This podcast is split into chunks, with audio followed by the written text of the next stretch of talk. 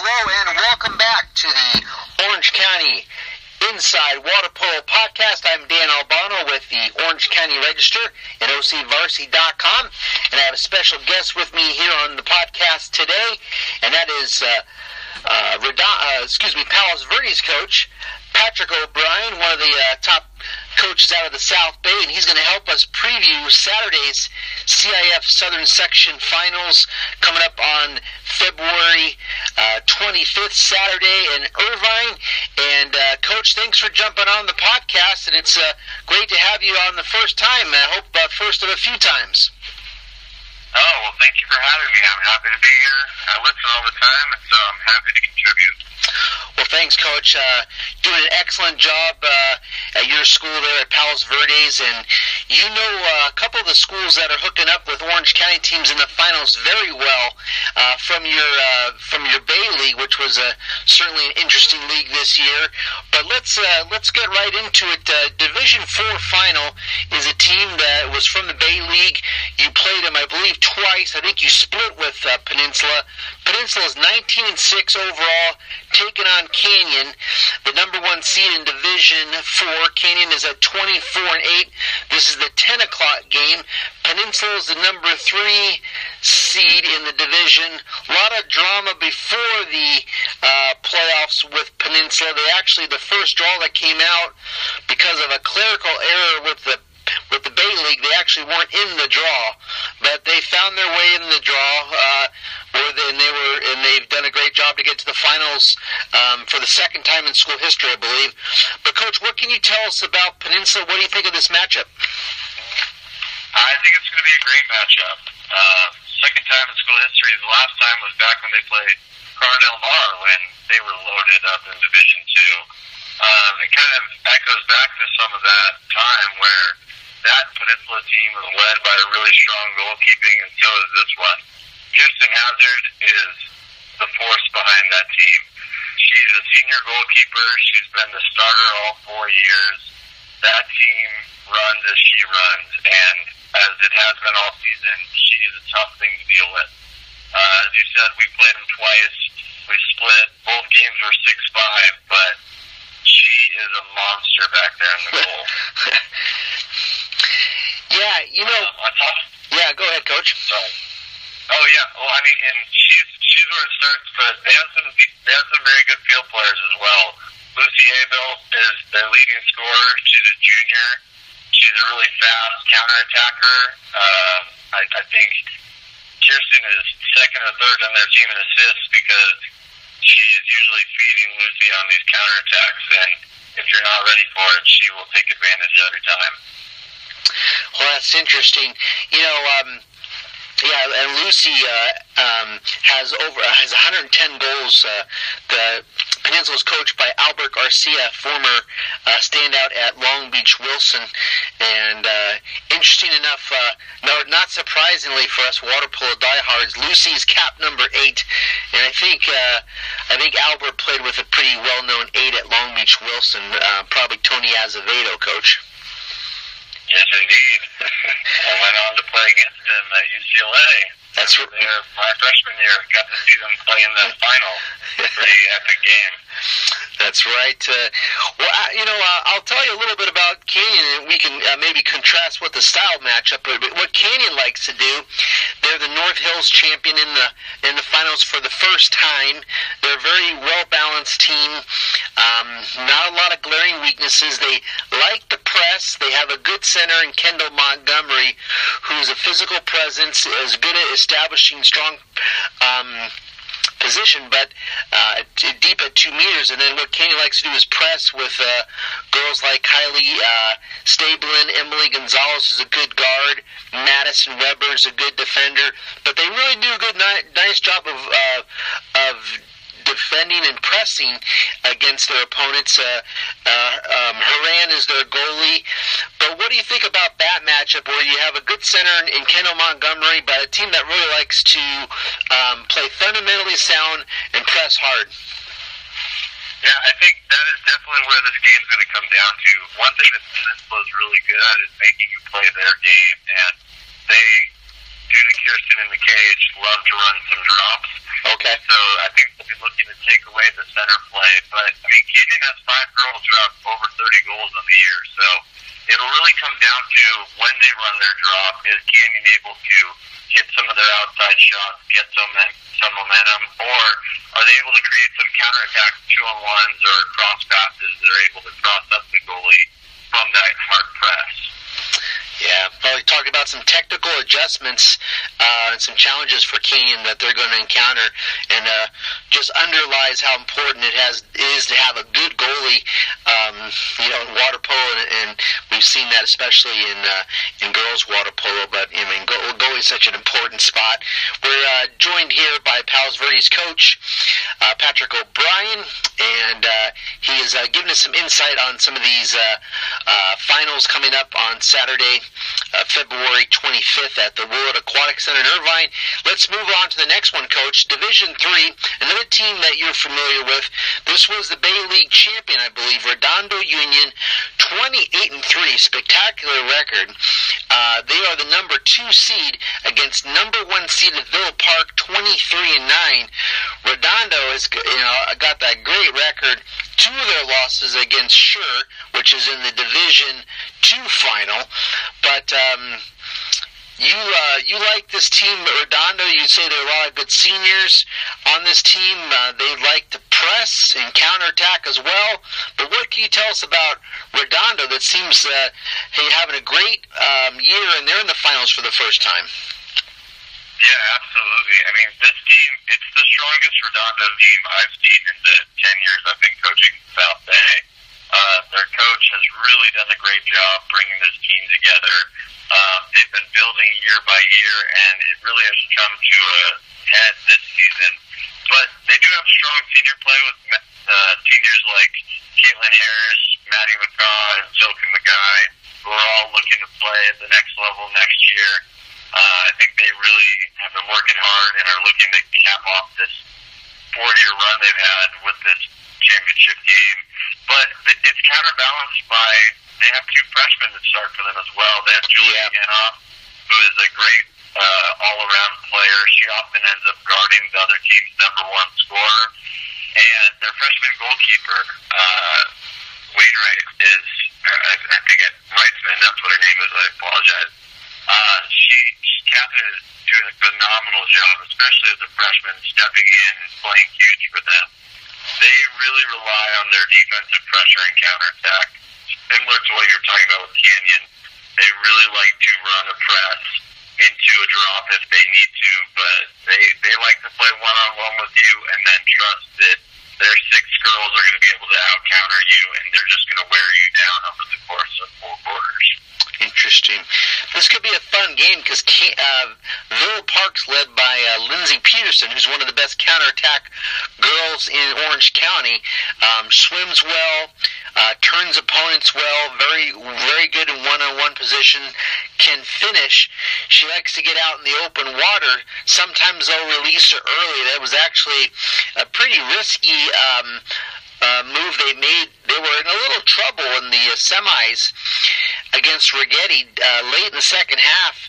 They were down 4-2 on Wednesday. And one of the goals, of, the goal that really sparked them was on the counterattack. Uh, I'm sorry, they were uh, Villa Park was playing five on six. They were they were man, they were player down, and they released Peterson early, to offense, from defense to offense. They got a big block from their uh, senior captain, uh, Morgan Stewig, their goalie, and they fed the outlet pass to uh, an open Peterson. That move caught Righetti by surprise, and Peterson got a goal that ignited a nine goal run. It's nine straight goals for Villa Park, and they won that game um, going away. So they like to get out and counter. Sometimes they'll. Um, they'll try to do some of these kind of unorthodox uh, moves that you kind of see in high school sports, high school water polo, I should say, with the releasing the defender early, get a you know uh, get uh, get some speed up the pace. But Villa Park's got some firepower with Bree Portales and Victoria Vega, about 80 goals. But what do you think about that, where uh, coach, where you see you know, you think this could be probably a pretty entertaining game? Two teams that like to counter. Um, Bree Portales is pretty forceful at two meters, um, and you know there's a senior goalie at Villa Park and Morgan Stewig. Absolutely, I think I think this is going to be a really fun game to watch. Both teams have very high-powered offenses. They like to play fast. They like to get out and go. Uh, I think one thing that will play to Redondo's strength is even if Villa Park tries to mix it up with some dis- disparate tactics and change the game on them, one thing that Redondo does very well is they communicate well.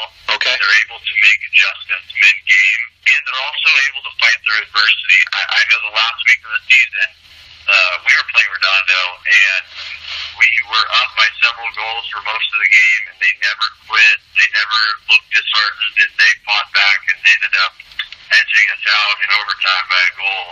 But uh, they- they're a very resilient team. I think winning the Bonita tournament earlier in the season was Right. the first tournament win for them. I think things like that, winning league for the first, winning the Bay League for the first time in their school history, all those things have been really big, pivotal steps for their program, and I think they're really primed and ready for Saturday's game. Should be a clash because Villa Park's their uh, their their girls are motivated to win their first uh, final. They're two-time um, Division Two runner-up, another Division Two runner-up to Villa Park.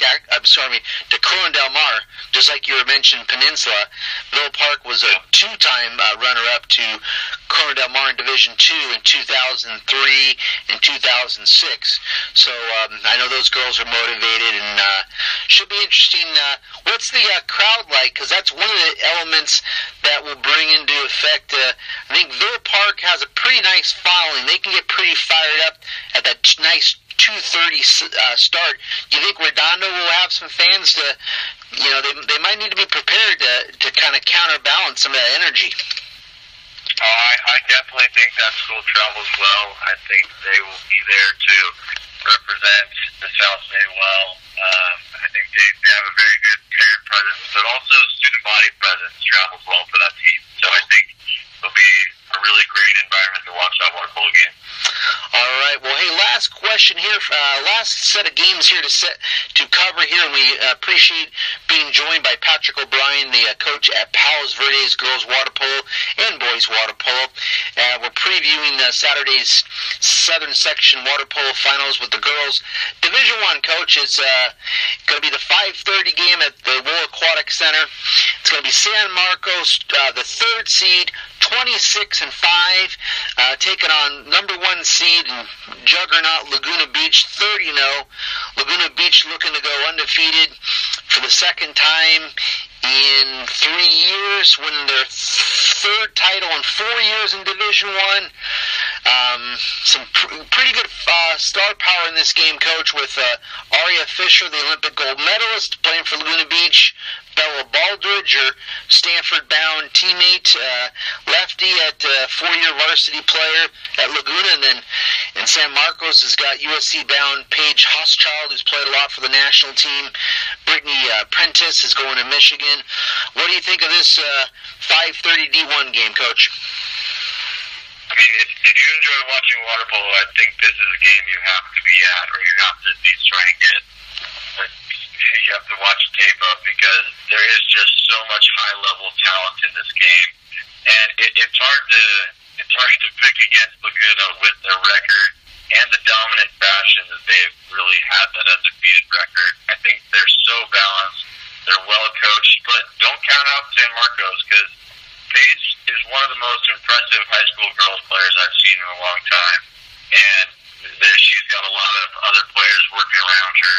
I really think they're going to be giving it everything I have to try and knock Laguna off. And, and I mean, as we saw last year when Laguna got to this place, it, it, anything can happen when you get to that final game. And it really, or sorry, it was the semifinals for them last Yeah. year, but it, it, it, it truly will be a fun game to watch because both these teams play at such a high level and execute their game plan and make adjustments to each other's game plan so well. I think it'll be really fun to watch. Yeah, I've been, I've been, uh, in, I was definitely impressed with what I saw from San Marcos in the semis.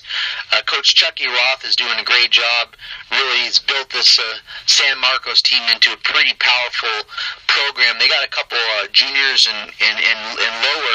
They have some young players in addition to those seniors we mentioned.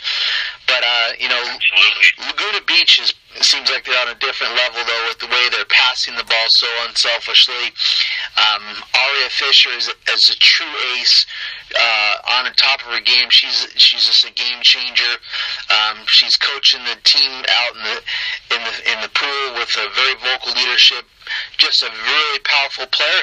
But it will be interesting to see how much. Um, you know how much Paige and um, Fischer, uh, who've played together on the national team, um, connect, and, and that's a good question for you, maybe, Coach. Is that you know, you, let's put yourself in the underdog, where maybe a lot of strategies going on. You're San Marcos coach Chucky Roth. Do you try to um, do you put your best player? Paige Hauschild on, on Fischer and try to take or limit Fischer? Um, do you think about what that might do to the uh, to my you know Paige's uh, entire game if she's got such a big assignment? Um, do you try to focus on trying to shut down a few other uh, Laguna girls and just kind of uh, accept that you know Fischer's going to get hers and you want to try to stop other girls? What would you be your strategy uh, dealing with Laguna Beach and, and specifically Aria Fischer with your with your top girl Paige. I, I think, I mean, you have to understand that no matter what you do, a player like Aria is going to get some goals, and you have to be able to live with that. But you also can't let her win the game for them. So you have, I think you have to match up, try and keep the game score low, try and limit because their offense is so prolific beyond Aria with all that great perimeter shooting, and they have great drivers, and they just have, as you were saying, their communication and awareness of each other and how they play.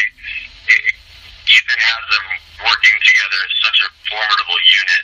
You really have to do everything you can to just have everyone step up and just play your game because if you try and change too much at this point, just to try and match what they're doing, you really can end up hurting yourself by getting away from what got you here. And it's it's hard when they have so much star power and you know their names. But I think these teams have played each other, and obviously with all the girls playing on the national team together, they know each other very well. And so I think you have to ride a little bit of what got you there and just try and keep that score low. Because when the score is low, anything can happen. Yeah, exactly. Yep. This starts with defense, and that's something Laguna Beach is doing great. They're actually holding teams to about three goals a game. Um, so I'm expecting a, a big victory for uh, Laguna, uh, finishing off this ride Saturday. I think it'll be bittersweet for them though, because a lot of these senior girls will really miss playing with each other. And I think you know, hey, Santa Marcos had a great year, first time in Division One finals. They're not going anywhere. They're from the very tough Channel League with with Dos Pueblos and that you know powerhouse Santa Barbara Water Polo Club. So um, that should be. Uh, you know, if you're a young player or any you play high school water polo or age group water polo, watch those Laguna girls pass and uh, see how much joy they have in the passing game. Um, I think any coach would like to see that, right? Oh, absolutely. When you have girls out there playing for each other, there's nothing better. Exactly. Well, Coach, I think we found our South Bay expert. It's uh, it's yourself, Patrick O'Brien from uh, Palos Verdes. Coach, thanks for uh, jumping on here on the podcast, and we look forward to uh, bringing you back uh, once we get to the boys' season, and you know, giving us a some expansive view of the you know Southern California water polo. We're all connected, right, Coach? Absolutely, it's it's all one big happy family, and especially now with that new playoff format, it really is fun to see these new matchups, and it makes it so we're obviously up here in the South Bay, not as many teams as down in Orange County, but it's fun to get to see all the different matchups, and I just think it's going to be a great day of water polo tomorrow. That's right, Coach. We're you know we gotta we gotta know what. Uh, it's great to know what everybody's doing, and you've helped us inform us. You've helped inform me, and we appreciate, Coach. And congrats on your season, and uh, best of luck to you in the future, Coach. Thank you very much, and thank you for having me on. Thank you, Coach, and thanks for everyone for listening to the Orange County Water Polo Podcast.